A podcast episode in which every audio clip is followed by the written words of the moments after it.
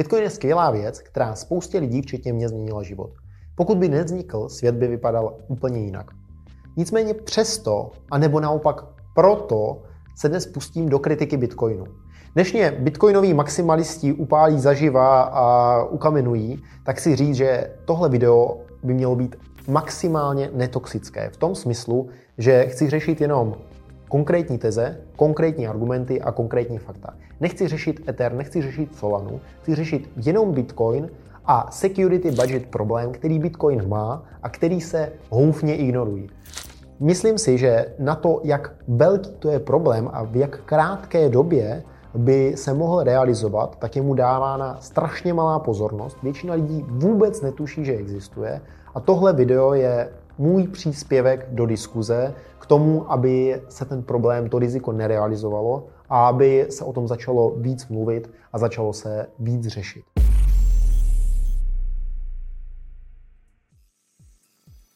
Nejprve si pojďme v rychlosti proletět jednotlivá fakta, jak síť funguje. Ehm, máme v síti těžaři, kteří dodávají síti výpočetní výkon. Ehm, výpočetní výkon zajišťuje bezpečnost sítě. Těžaři jsou za dodávání výpočetního výkonu sítě motivováni ehm, odměnami. Odměny jsou dvousložkové, takzvaný block reward, což je nově vytěžené coiny, plus transakční poplatky, které na síti platíme. Čím větší hash rate, čím větší výpočetní výkon těžaři sítí dodají, tím těžší je na síť zautočit. Ten útok, který um, takový klasický uh, se uvádí, je 51% útok. To znamená, že útočník získá 51% hash rateu, následně může uh, se sítí manipulovat. Nechci do toho zabíhat, tohle je nějaký basic. Těžaři, aby mohli vykonávat svoji činnost, tak jsou motivováni ekonomicky. Nikdo nedělá těžbu, nebo nelze se na to ani tak dívat, že bychom to předpokládali z altruismu. Těžař eh, v každém momentě i tak, jak Bitcoin je nastavený, tak jak jsou incentivy nastavený, že každý se může chovat sobecky a přesto maximalizovat profit eh, ostatních a celé sítě, tak těžaři musíme považovat za sobce, kteří chtějí maximalizovat v každém momentě zisk. Aktuálně těžař dodává, eh, koupí hardware, dodá elektriku, dostane za to odměnu. Ta odměna, kterou platíme těžařům, je v podstatě náš security budget. To, že to platíme těžařům, je náš poplatek za to, že síť je bezpečná. Aktuálně eh, security budget Bitcoinu je něco jako 1,68% z celkové kapitalizace bitcoinové sítě. Což znamená, že ročně zaplatíme těžařům, těžaři dostanou 1,68 plus minus procent všech, eh, všech bitcoinů v síti její kapitalizace. No a právě tohle security ratio, poměr toho, kolik dostanou těžaři versus toho, jaká je kapitalizace sítě, to je security ratio Bitcoinu. To je potřeba strašně eh, dobře pochopit, protože velmi často se argumentuje tím, že security budget Bitcoinu bude vyřešen tím, že poroste cena bitcoinu. To znamená, že eh, těžaři můžou dostávat menší procento sítě, menší procento té kapitalizace sítě, to ratio může klesat, ale těžaři budou mít furt stejně. To neplatí. Je potřeba se na bezpečnost sítě dívat, když tak řeknu, eh, formou kasičky. Když vezmu kasičku za tisíc korun, ve které leží 10 000 korun a ten zloděj prostě ji musí nějak rozmlátit eh, a tohle, tak eh, je to nějaká míra bezpečnosti. Ale když do stejné kasičky narvou miliardu korun, tak to není stejná míra bezpečnosti. Protože incentiva i pro toho, kdo tu kasičku drží, vzít si tu miliardu a rozbít ji je mnohem větší. Proto security budget musí být když tak řeknu, relativní číslo, nemůže být absolutní, musí růst kapitalizací sítě. Nemůže se zastavit na absolutním čísle s tím, že Bitcoin vyletí do nebes, ale těžaři budou dostávat furt stejně. Proč? Protože v jeden moment se pro těžaře bude výhodnější na síť útočit, než jí dodávat tu službu. Pokud můj potenciální zisk z útoku je násobně větší, protože Bitcoin vyletěl hodně na ceně, oproti tomu, co dostávám za svoji práci jako těžař, no tak na něj budu útočit. Takhle je ten systém postavený. No a teď se pojďme podívat trošku blíž na ta čísla. Mimochodem mám i jiné sociální sítě. Instagram, LinkedIn, Twitter. Zpátky k videu. Hlavní selling proposition Bitcoinu je, že Bitcoinu je 21 milionů a nikdy jich nebude víc. Každé čtyři roky dochází k takzvanému halvingu. To znamená, že se snižuje o půlku množství vytěžených coinů, které dostávají těžaři. Block reward eh, se snižuje na půlku. To znamená, že každé čtyři roky my máme jiné nastavení sítě. Každé čtyři roky dostává těžař méně za to, že se inflačně vznikají nové coiny a nějaké množství fíček, které je variabilní. A teď dobrý pozor. Tyhle čísla jsou velmi důležitá. Dělám video v listopadu 2022. Průměrný fíčko můžeme považovat za půl dolaru. Velikost bloku 1 MB. Market cap, to trochu pumplo, ale když jsem to připravoval, 370 miliard dolarů. To je jedno, to jsou, to jsou malé výchylky.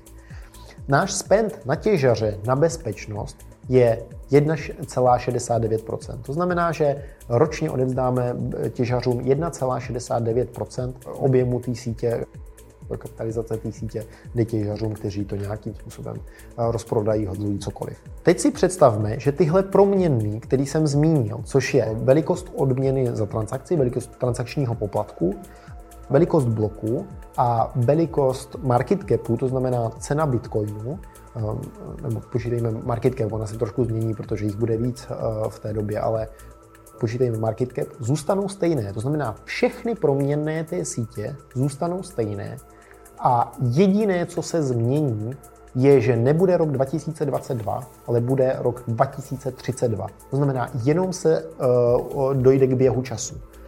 Co se změní? Měli bychom říct, pokud ta síť je dlouhodobě bezpečná a pokud říkáme, že Bitcoin už je vyřešený, tak by se toho nemělo moc změnit. Ale problém je, že pokud zachováme všechny proměné sítě, tak se toho změní strašně moc. Pokud tedy skočíme do roku 2032 a všechny proměné zůstanou stejné, tak budeme mít 8 krát nižší bezpečnost sítě. To znamená, uh, z ratio 1,69% jsme v ratio 0,2%. To je to, co dáme těžařům za to, že zabezpečují tu síť. Pokud skočíme do roku 2036, tak jsme na 0,1% ještě o 50% dolů. To znamená, že ten klasický argument, že Bitcoin je ten stálý a nemění se, není pravdivý, protože ta síť se každé čtyři roky změní. Pravidla hry na té síti, to uspořádání nějakého balancu se každé čtyři roky musí změnit, protože incentiva hráčů se mění rapidně. Za deset let se změní osmkrát, osmkrát klesne to, co dáváme těžařům. To musí mít projev v tom, jak se budou těžaři chovat.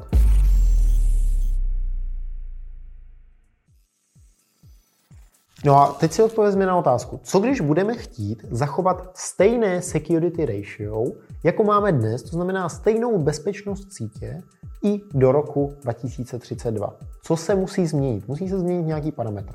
Pokud eh, zachováme velikost bloku, no tak se musí změnit fíčko. Jak se změní fíčko? Pokud budeme chtít v roce 2032 mít stejnou bezpečnost sítě, nezvětší se market cap, nezvětší se nic, tak se bude muset zvětšit fíčko a bude stát 91 dolarů. Jedna transakce on-chain při stejném market capu, pokud budeme chtít zachovat bezpečnost sítě, bude stát 91 dolarů. Pokud bude fíčko 91 dolarů, tak si musíme odpovědět na otázku, kdo zaplní ten mempool. Kdo vytvoří ten obrovský přetlak transakcí na Bitcoinu, který zaplní celý mempool s tím, že 90 dolarová transakce už neprojde, protože to bude 91. Kdo bude mít tak masivní poptávku potom, aby dělal on-chain transakce? Takhle drahé. Zároveň se musíme podívat i na aspekt volatility bezpečnosti. Protože pokud vezmeme, že nyní máme security ratio 1,68, tak většina z toho je tvořena inflací. Zhruba 1,6% je inflace, eh, to znamená block reward nově vzniklé coiny. Poplatky za transakce jsou nyní naprosto marginální složkou těžaře.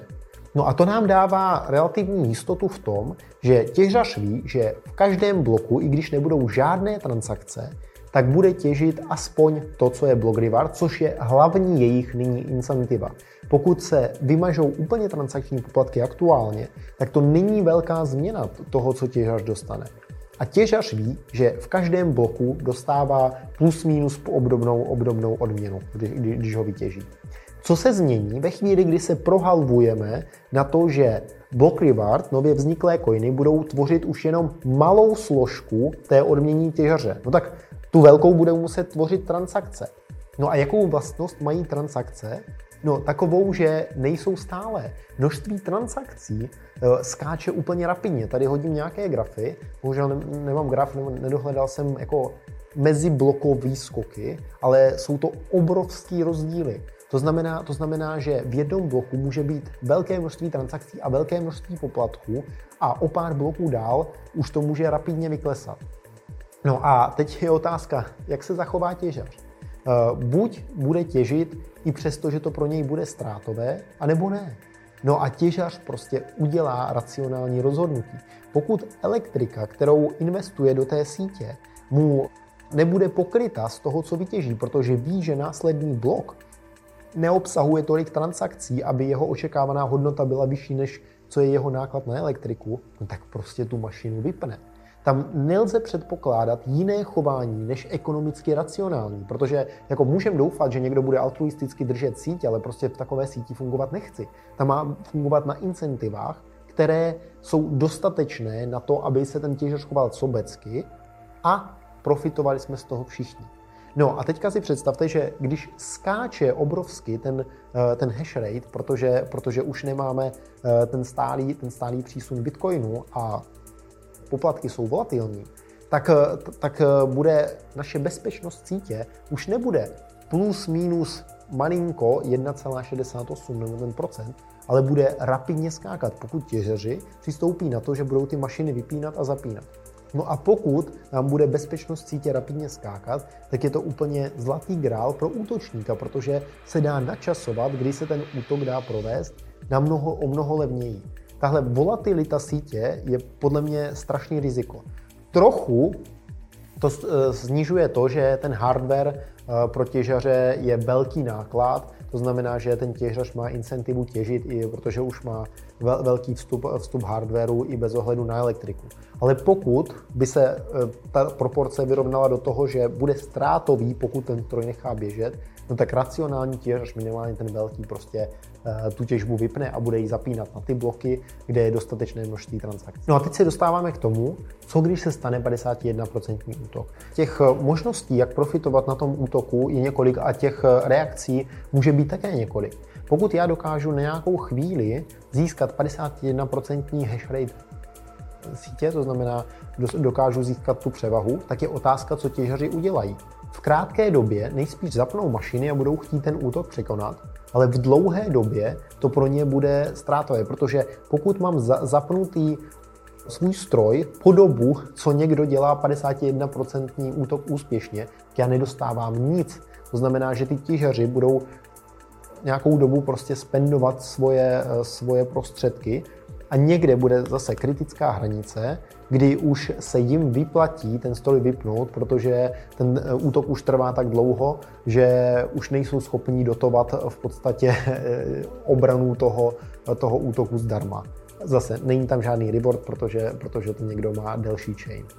Další možnost útoku je, že někdo bude masivně shortovat, že to budou jenom, jenom malé, malé útoky na krátkou dobu, kdy někdo ale rozkolísá eh, tu síť, úplně změní ten narrativ, že Bitcoin je ten strašně bezpečný a nebude profitovat z toho, že udělal double spend, že dvakrát utratil svoje Bitcoiny. Bude profitovat z toho, že prostě udělal masivní short někde na burze. Zároveň to je velká limitace, protože ten Bitcoin nemusí ani nikdo zautočit, ale jakmile se tohle dostane do mainstreamu, že tahle možnost tam je, tak to může zabránit jeho růstu. Těch negativních konsekvencí tohodle je strašně moc.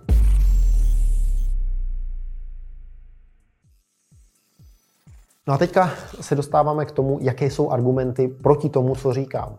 Eh, typický argument je, no tak když poroste cena bitcoinu, tak ten těžař bude dostávat víc a víc, i když to procento bude nižší. Tam zase neplatí to. Nelze říct, že pokud jsem dostával 100 tisíc za to, že jsem chránil kasu, kde je 200 tisíc, no tak to je asi výhodný.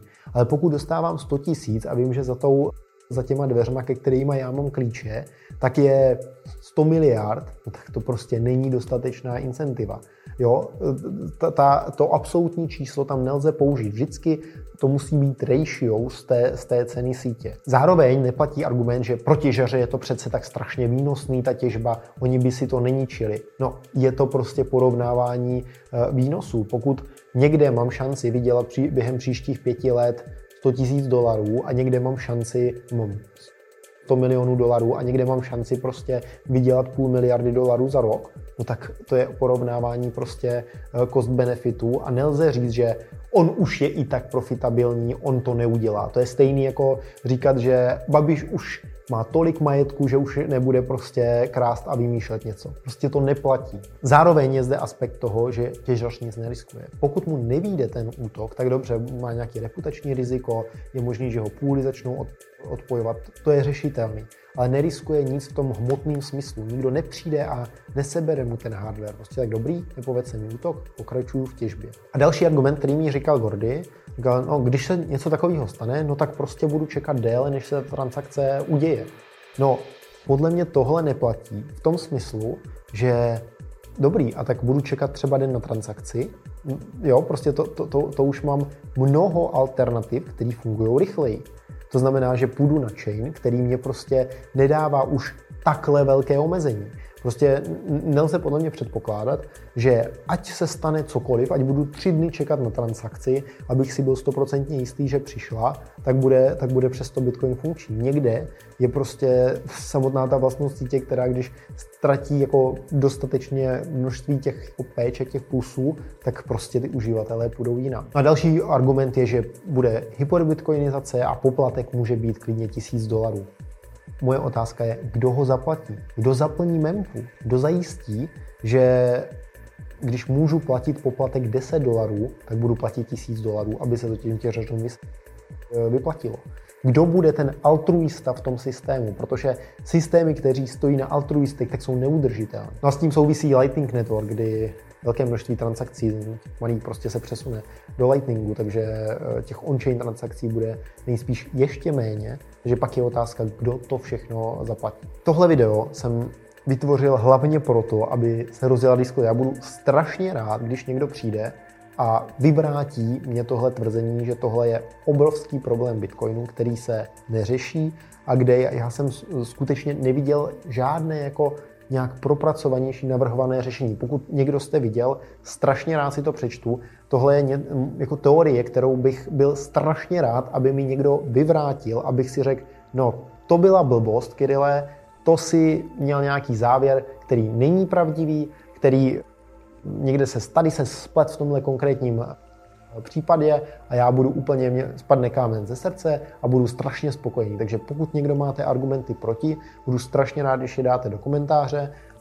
Díky moc za pozornost. Tohle video mělo být fakt čistě eh, konstruktivní, nechci hejtit Bitcoin maximalisty, nechci do toho kopat. Je to jenom problém, který já vidím a o který jsem se chtěl podělit. Díky moc za pozornost. Myslete vlastní hlavou, to vás nikdo nenaučí. Ahoj.